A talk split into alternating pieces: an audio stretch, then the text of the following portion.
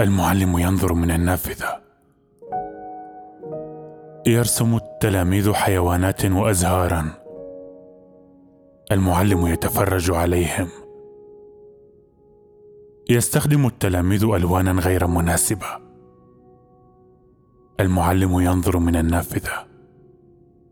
يرسم التلاميذ طرقا وجدرانا. المعلم ينظر إلى الساعة. يستخدم التلاميذ فرشاة الرسم غير المناسبة.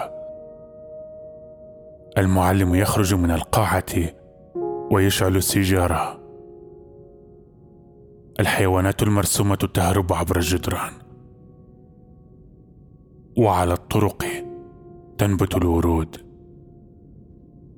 المعلم يدخل ويختار لنفسه فرشه رسم يمزج ألوانا بألوان ويرسم على اللوح قلبا أحمر كالصدأ. ثم يقول